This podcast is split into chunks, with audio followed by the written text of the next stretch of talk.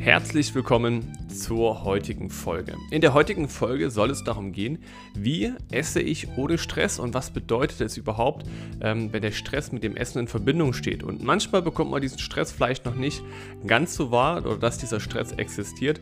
Deswegen möchte ich euch hier einmal ein paar Beispiele geben, wie denn Essen und Stress aussehen kann und natürlich auch Lösungen dafür. Das heißt, was kann ich tun, dass ich eben rauskomme aus diesem Stress mit dem Essen, dass wenn ich eben einkaufen gehe, auch genau weiß, was ich einkaufen soll, damit ich auch was Gesundes koche und damit am Ende auch jeder aus der Familie vielleicht zufrieden ist mit dem, was man selber kocht und was man selber eben zubereitet und damit da eben weniger Stress entsteht.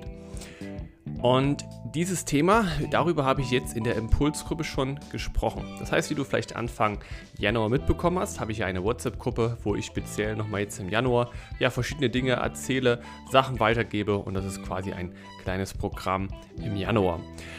Den Vortrag habe ich letzte Woche schon gehalten und ich möchte euch hier eben einen Ausschnitt mal mitgeben aus diesem Vortrag zum Thema Essen ohne Stress ähm, und natürlich euch hier mal einen Einblick geben, über was wir da so gesprochen haben. Jetzt viel Spaß mit der Folge und wir hören uns wie gewohnt nochmal zum Schluss. Bis dahin.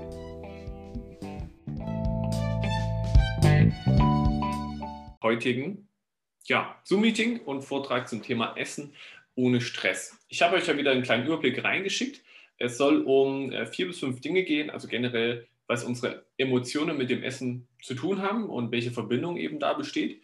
Und natürlich, wenn das Essen zum unbewussten Stress wird, wie man aus diesem Stress rauskommt, indem man eben ein bisschen Ordnung reinbringt in das ganze Thema Essen.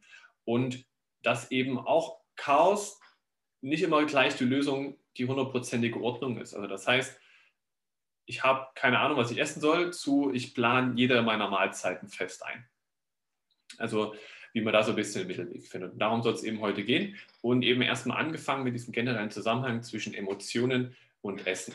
Ihr alle habt bestimmt schon mal den Begriff emotionales Essen ähm, und solche Sachen gehört. Und oftmals wird das ja eher vielleicht in Verbindung gebracht mit, äh, mit Magersucht oder mit einem enormen Übergewicht und wird eben eher nur auf dieses Extrem bezogen. Das heißt, dass Essen auch etwas mit den Emotionen zu tun hat. Aber auch im kleinen Rahmen und im täglichen Rahmen hat unser Essen unmittelbaren Einfluss auf unsere Emotionen, weil eben diese Verbindung zwischen Darm und Gehirn besteht. Darüber haben wir schon mal im ersten, äh, in der ersten Workshop-Sache gesprochen.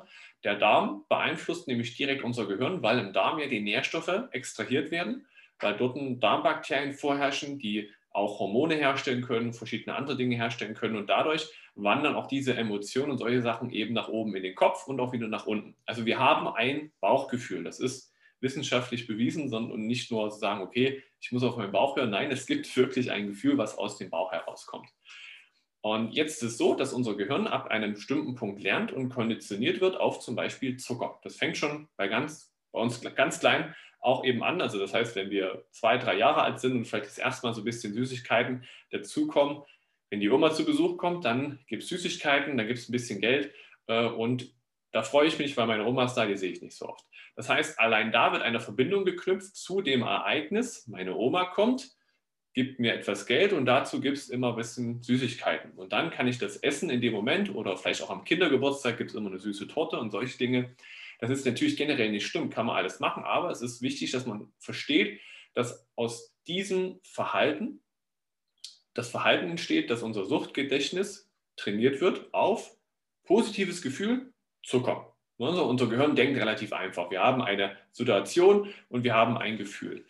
Und diese, dieses Gefühl und diese Situation wollen wir dann natürlich im Alltag manchmal immer wieder haben. Vor allen Dingen, wenn der Stress auf der einen Seite hoch wird, dann wollen wir natürlich auch Ereignisse erzeugen, die positiv sind. Und das Einfachste, um diese Ereignisse zu erzeugen, ist, indem ich auch was esse. Weil, wenn ich esse, werden Dinge ausgeschüttet, die dann auch wieder gegen den Stress helfen.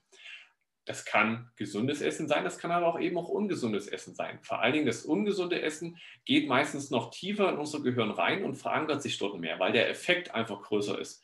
Also der, der, den, den Schubs, den wir von ungesunden Essen bekommen, ist weitaus höher als der vom gesunden. Deswegen wird das auch meistens fester verankert und deswegen ist es auch so einfach, sich ungesund zu ernähren, weil Zusatzstoffe, ähm, Fette, Kohlenhydrate, also die schlechten Fette, die schlechten Kohlenhydrate, direkten Einfluss auf unser Suchtgedächtnis haben.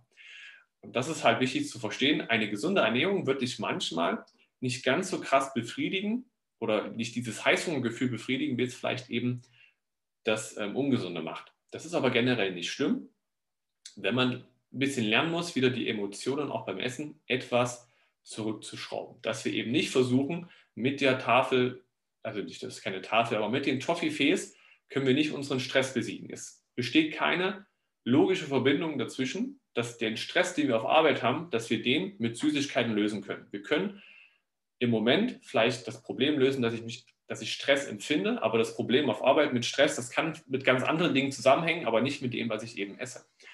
Und man muss also dann sagen, okay, ich hau da eine klare Trennung rein zwischen Essen und eben verschiedenen schlechten oder eben Stressemotionen.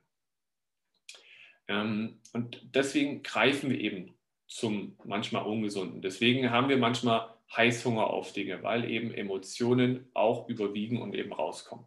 Jetzt können wir das aber in die positive Richtung auch wenden.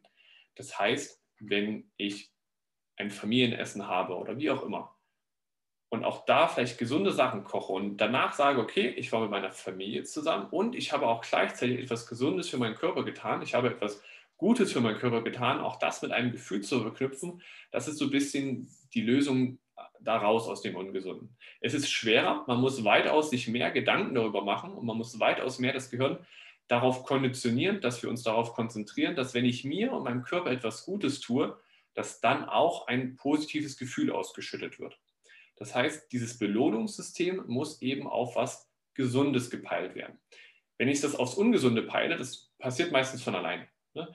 Zucker geht direkt ins Hirn und kombiniert mit noch Fett. Fett ist lebenswichtig für unser Gehirn und wenn es Fett und Zucker in Kombination bekommt, dann ist da oben Explosion. Das heißt, da werden so viele Hirnareale angesprochen, dass ich das nicht unterstützend machen muss, wo ich sage, okay, ich muss jetzt noch mal was aufschreiben, um mir bewusst zu machen, dass ich ungesunde Sachen brauche.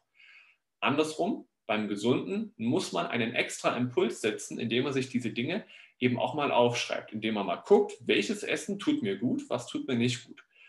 Nach welchem Essen habe ich Probleme, nach welchem Essen habe ich keine Probleme? Wie fühle ich mich, wenn ich eine Woche lang mich gesund ernährt habe? Dann fühle ich mich top, dann habe ich eine super sportliche Leistung, ich habe weniger Kopfschmerzen und all diese Dinge muss man sich erst wieder bewusst machen, damit unser Gehirn weiß, das muss ich essen, das bringt mir positive Gefühle und das ist das, was ich wirklich brauche. Das ist so der einzige Weg, den ich kenne, der wirklich auch langfristig funktioniert, indem er eben das Gehirn wieder ein bisschen umpult. Wenn ich nur dran denke, okay, Brokkoli essen ist gut, haben viele von uns vielleicht schon mal gemacht. Aber dieses positive Denken führt nicht letztendlich dann zum Ziel, weil nur das Denken alleine nicht ausreicht. Ihr müsst ins Handeln kommen, ihr müsst es aufschreiben, ihr müsst es bewusst machen, damit euer Gehirn das auch von außerhalb sieht. Das ist nämlich das, was passiert, wenn ihr Sachen aufschreibt. Ihr nehmt Sachen aus eurem Kopf raus, projiziert ihr vor euch auf ein Blatt und macht diese Gedanken dadurch real und auch erreichbar. Ne, das ist, das ist ein bisschen der Sinn vom Aufschreiben. So, was passiert oder was ist jetzt das große Problem, wenn Essen zum unbewussten Stress wird? Jeder von euch hatte vielleicht schon mal eine Situation, wo er vielleicht gerade nicht wusste, was er heute zum Abendbrotessen machen soll oder wie er es einkaufen soll oder wie auch immer. Und dann baut sich Stück für Stück so, eine, so offene Schubladen und eben auch so ein gewisser Stress auf. Das heißt, du bist vielleicht auf Arbeit und im Hintergrund machst du dir Gedanken, ich habe gerade Hunger, was soll ich heute Abend essen? Hm, keine Ahnung die Kinder wollen das, meine Frau will das, aber ich selber will eigentlich gleich das essen. Ähm, und dann sagst du, ich will vielleicht das kochen, deine Frau sagt, nee, ich möchte lieber das kochen, dann kommt es da schon mal vielleicht zu einem kleinen Reibungspunkt oder solchen Dingen.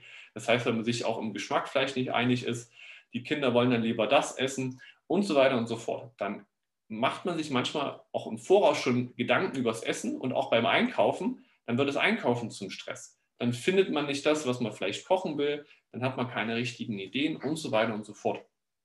Also Essen kann in bestimmten Situationen eben auch zum Stress werden. Vor allen Dingen, wenn man von außen Informationen bekommt, das ist gesund, das ist nicht gesund, ess mal, mal, der, ess mal, mal, mal mehr davon, ess mal weniger davon. Milch ist nicht gut, Fleisch kannst du heutzutage auch nicht mehr essen. Also diese vielen Informationen, wenn die eben alle reinfließen, auch dann kommt zusätzlich Stress dazu. Dann wird Essen wirklich zu einem Problem und eben auch zu einem Stressfaktor. Und das ist, kann es bei euch sein, dass ihr sagt, nein, ich empfinde gar nicht so, ich empfinde Essen überhaupt nicht als Stress? Oder du kannst mir vielleicht zustimmen und sagen, ja Mensch, ich empfinde das wirklich als Stress, so geht es mir eben manchmal. Ähm, hier gibt es immer so ein bisschen zwei Lager, würde ich jetzt mal behaupten. Wenn du auf der einen Seite bist, dann ist es schon mal nicht schlimm. Wenn du keinen Stress während des Essens empfindest und sagst, nee, kann ich gar nicht zustimmen, was du gerade gesagt hast, dann ist es überhaupt gar nicht schlimm, weil der nächste Punkt würde dir trotzdem weiterhelfen und würde dir vielleicht etwas mehr Entspannung reinbringen. Und was ist also die erste Lösung, um raus aus dem gewissen Stress zu kommen und auch eben ein bisschen mehr Planung reinzubringen? Das erste, was man also macht, ist Ordnung reinbringen, wenn Stress herrscht. Man muss sortieren und gucken, welche Baustelle möchte ich als erstes anfangen. Weil Stress ist oftmals eine Überbelastung an Aufgaben. Das heißt, dir wird zu viel zugemutet, du hast zu viele Dinge, die du erledigen musst, aber du weißt nicht, in welcher Zeit und wann und wie und was. Und du, es kommt einfach zu viel auf dich reingeprasst und du weißt nicht, wie du was erledigen sollst. Das ist im Prinzip eigentlich Stress. Und Stress ist existent, Stress existiert nicht nur im Kopf, Stress ist permanent da, wenn eben zu viele Aufgaben herrschen. Und als erstes muss man die Aufgaben sortieren und nach Priorität ordnen. Allein, wenn du aufschreibst, was du für offene Schubladen hast, ist das für dich schon mal eine Stressreduktion, weil du weißt, was du machen musst. Du weißt, wo du anfangen kannst und du weißt, wo du aufhörst. Also um Stress loszuwerden, hilft auch wieder das Aufschreiben. So, und wie macht man das jetzt beim Essen? Beim Essen schreibt man eben vielleicht erstmal auf, was schmeckt der ganzen Familie? Welche Gerichte isst jeder und welches Gericht ist vielleicht auch relativ gesund? Relativ gesund heißt, dass es eben jetzt nicht unbedingt Kroketten und Pommes sind, dass es auch nicht unbedingt eine Currywurst ist oder Schnitzel oder ein Steak, sondern dass man vielleicht daraus nimmt, okay, ich habe Fleisch, ich habe Kartoffeln, ich habe Süßkartoffeln und so weiter und so fort, dass man also Lebensmittel und Gerichte nimmt, die jedem schmeckt und dann kann man gucken, macht man die gesünder oder macht man, lassen wir die so, wie sie sind. Und dann schreibt man auf, was isst jeder gerne. Man kann dann Namen dahinter schreiben, man kann sich in der Familie zusammensetzen, das aufschreiben, man kann das unter den Partnern ausmachen. Und so hat man erstmal vielleicht schon mal 10 bis 15 Rezepte und Dinge, wo man weiß, die schmecken jedem, die sind relativ gesund und die kann ich machen. Dann hat man auch automatisch seine Einkaufsliste meistens schon fertig. Und man kommt so ein bisschen raus aus der Gewohnheit. Ich würde mal behaupten, jeder von euch packt in der Woche zu 90 Prozent exakt dasselbe in den Einkaufswagen wie die Woche davor. Ist bei mir auch so. Ab einem bestimmten Punkt kaufst du irgendwie immer, mal, immer dasselbe ein. Es gibt immer dasselbe Brot, es gibt immer den Aufstrich, es gibt immer dasselbe.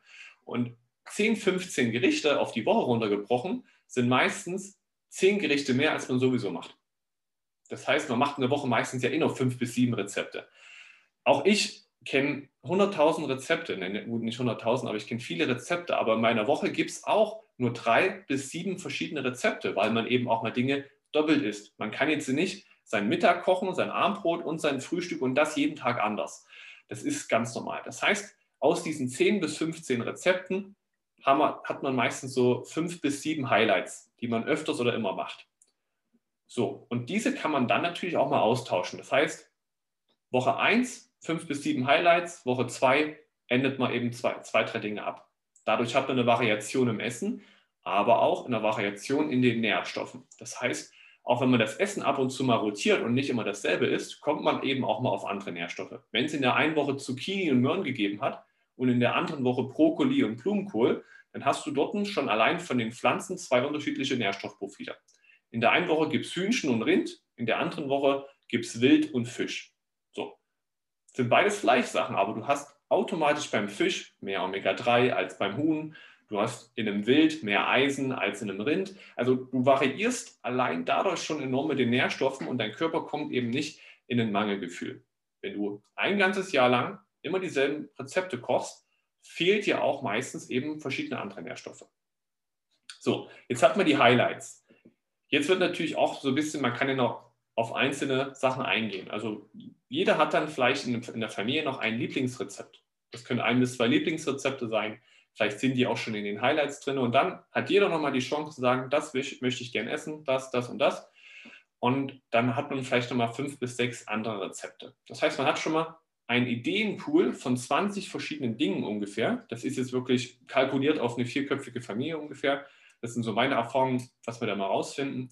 Und mal angenommen, es gibt jetzt noch nicht 20 verschiedene Rezepte, noch nicht 20 Ideen. Natürlich, dann komme ich wieder ins Spiel. Dann kann man sagen, okay, zum Beispiel im Coaching bei mir, dann kriegt man auch viele Rezepte an die Hand gegeben. Man kriegt eben viele verschiedene Impulse und solche Dinge. Also wenn die Ideen fehlen, kann ich da auch viel weiterhelfen, aber natürlich auch das Internet. Es gibt zigtausend verschiedene kostenfreie Rezepte, die man sich überall herholen kann. Also Ideen gibt es auf jeden Fall genug. Und dann nimmt man sich die Woche her. Okay, man hat Montag bis Sonntag. Das heißt, man hat sieben Tage, die man verplanen muss. Und auf diese sieben Tage teilt man jetzt die Rezepte auf, die jeder gerne machen möchte. Man kann zum Beispiel festlegen, mittwochs gibt es immer chinesisches Rezept. Mittwoch gibt es immer äh, Bambussprossen, Reis, also Glasnudeln mit Mungobohnen, schwarzen Bohnen und einer selbstgemachten Sojasauce. Zum Beispiel. Bei uns ist Mittwoch oder Freitag immer der Chinesisch-Tag.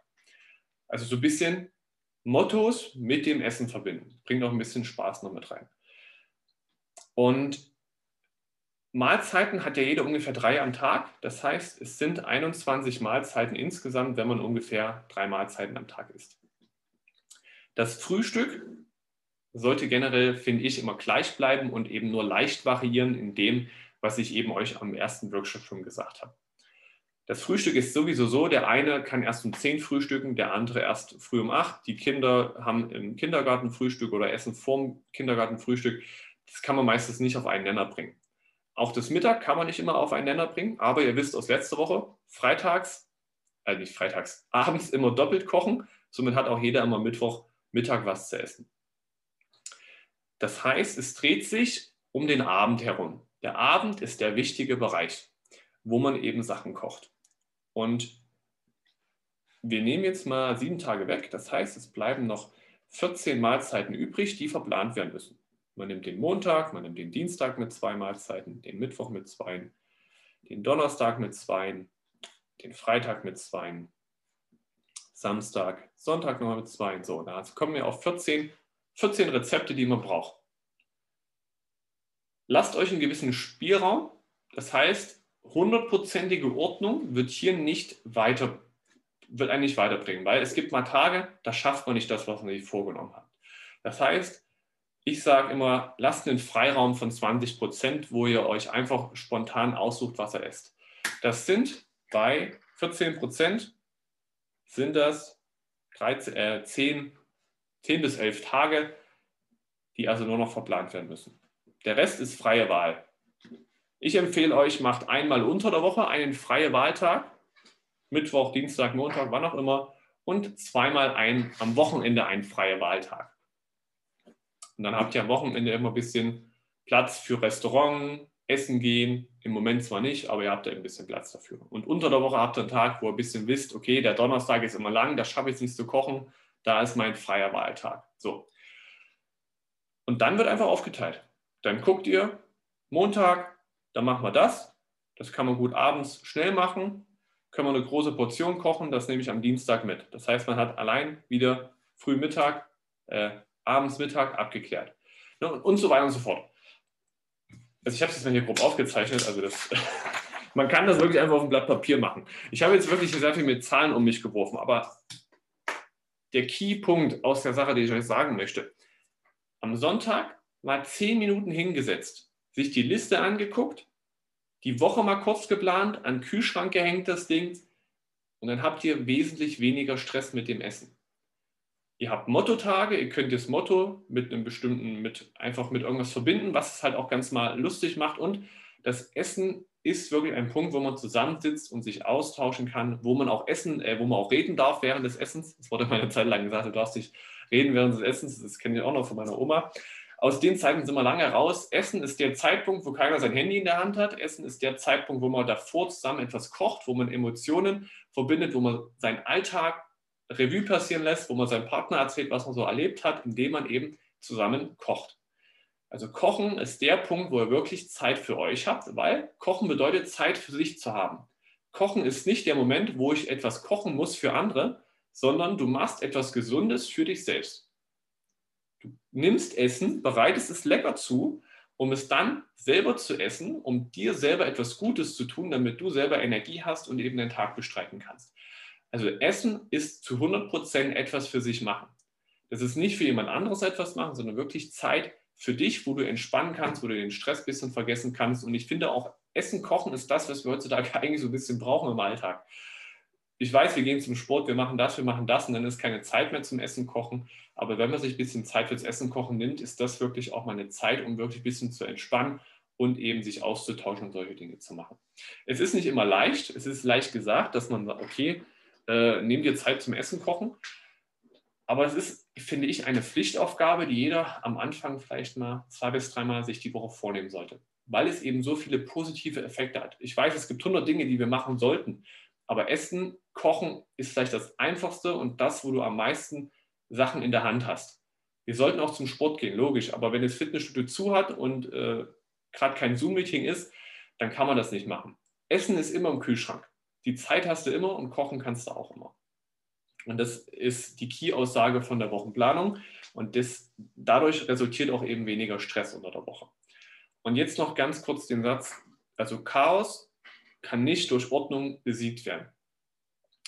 Ähm, diese gewisse Wochenplanung und diese Ordnung, dieses Aufschreiben und Machen, sollte im besten Fall so lange durchgezogen werden, bis es vielleicht wieder so ein bisschen normal und intuitiv wird. Das heißt, nach vier bis fünf Wochen sagt man, okay, ich habe nicht so viel Bock, die Woche zu planen oder zu schreiben, aber ich weiß, Mittwoch ist immer der Chinesisch-Tag, montags essen wir immer Suppe und freitags gibt es immer das. Wenn das zur Gewohnheit geworden ist, dann ist der Einkaufswagen automatisch mit, wieder mit Dingen gefüllt, die vielleicht gesünder sind als vorher. Es ist automatisch mehr Spaß, weil Mittwoch immer Chinesisch ist zum Beispiel.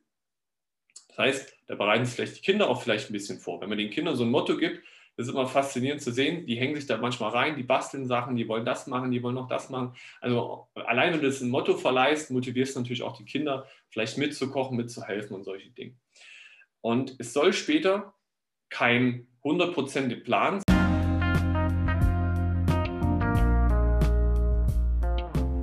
Das war die Folge und der Ausschnitt aus, aus dem Live-Webinar Essen ohne Stress.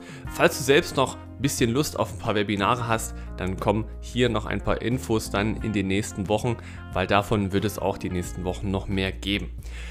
Wenn du jetzt sagst, ja, Wochenplanung klingt gut, will ich mal ausprobieren, will ich machen, ich denke, dann kann ich dir auch da noch etwas weiterhelfen. Wenn du Unterstützung bei der Wochenplanung brauchst und mal eine Beispielwochenplanung ja, bekommen oder haben möchtest, dann können wir diese gemeinsam durchsprechen. Das heißt, in einem 1 zu 1 Gespräch, das dauert maximal eine halbe Stunde bis 45 Minuten, können wir gemeinsam deine Woche einmal planen. Ich kann dir Hinweise nochmal speziell für deinen Alltag geben, was du eben verändern kannst und natürlich auch speziell auf deine Situation.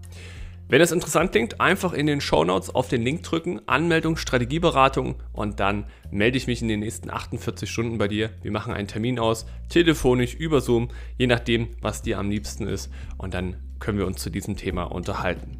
So, in dem Sinne wünsche ich dir jetzt erstmal alles Gute, einen schönen Start ins Wochenende und wenn du es am Montag hörst, dann natürlich eine erfolgreiche Woche und wir hören uns in der nächsten Folge. Bis bald.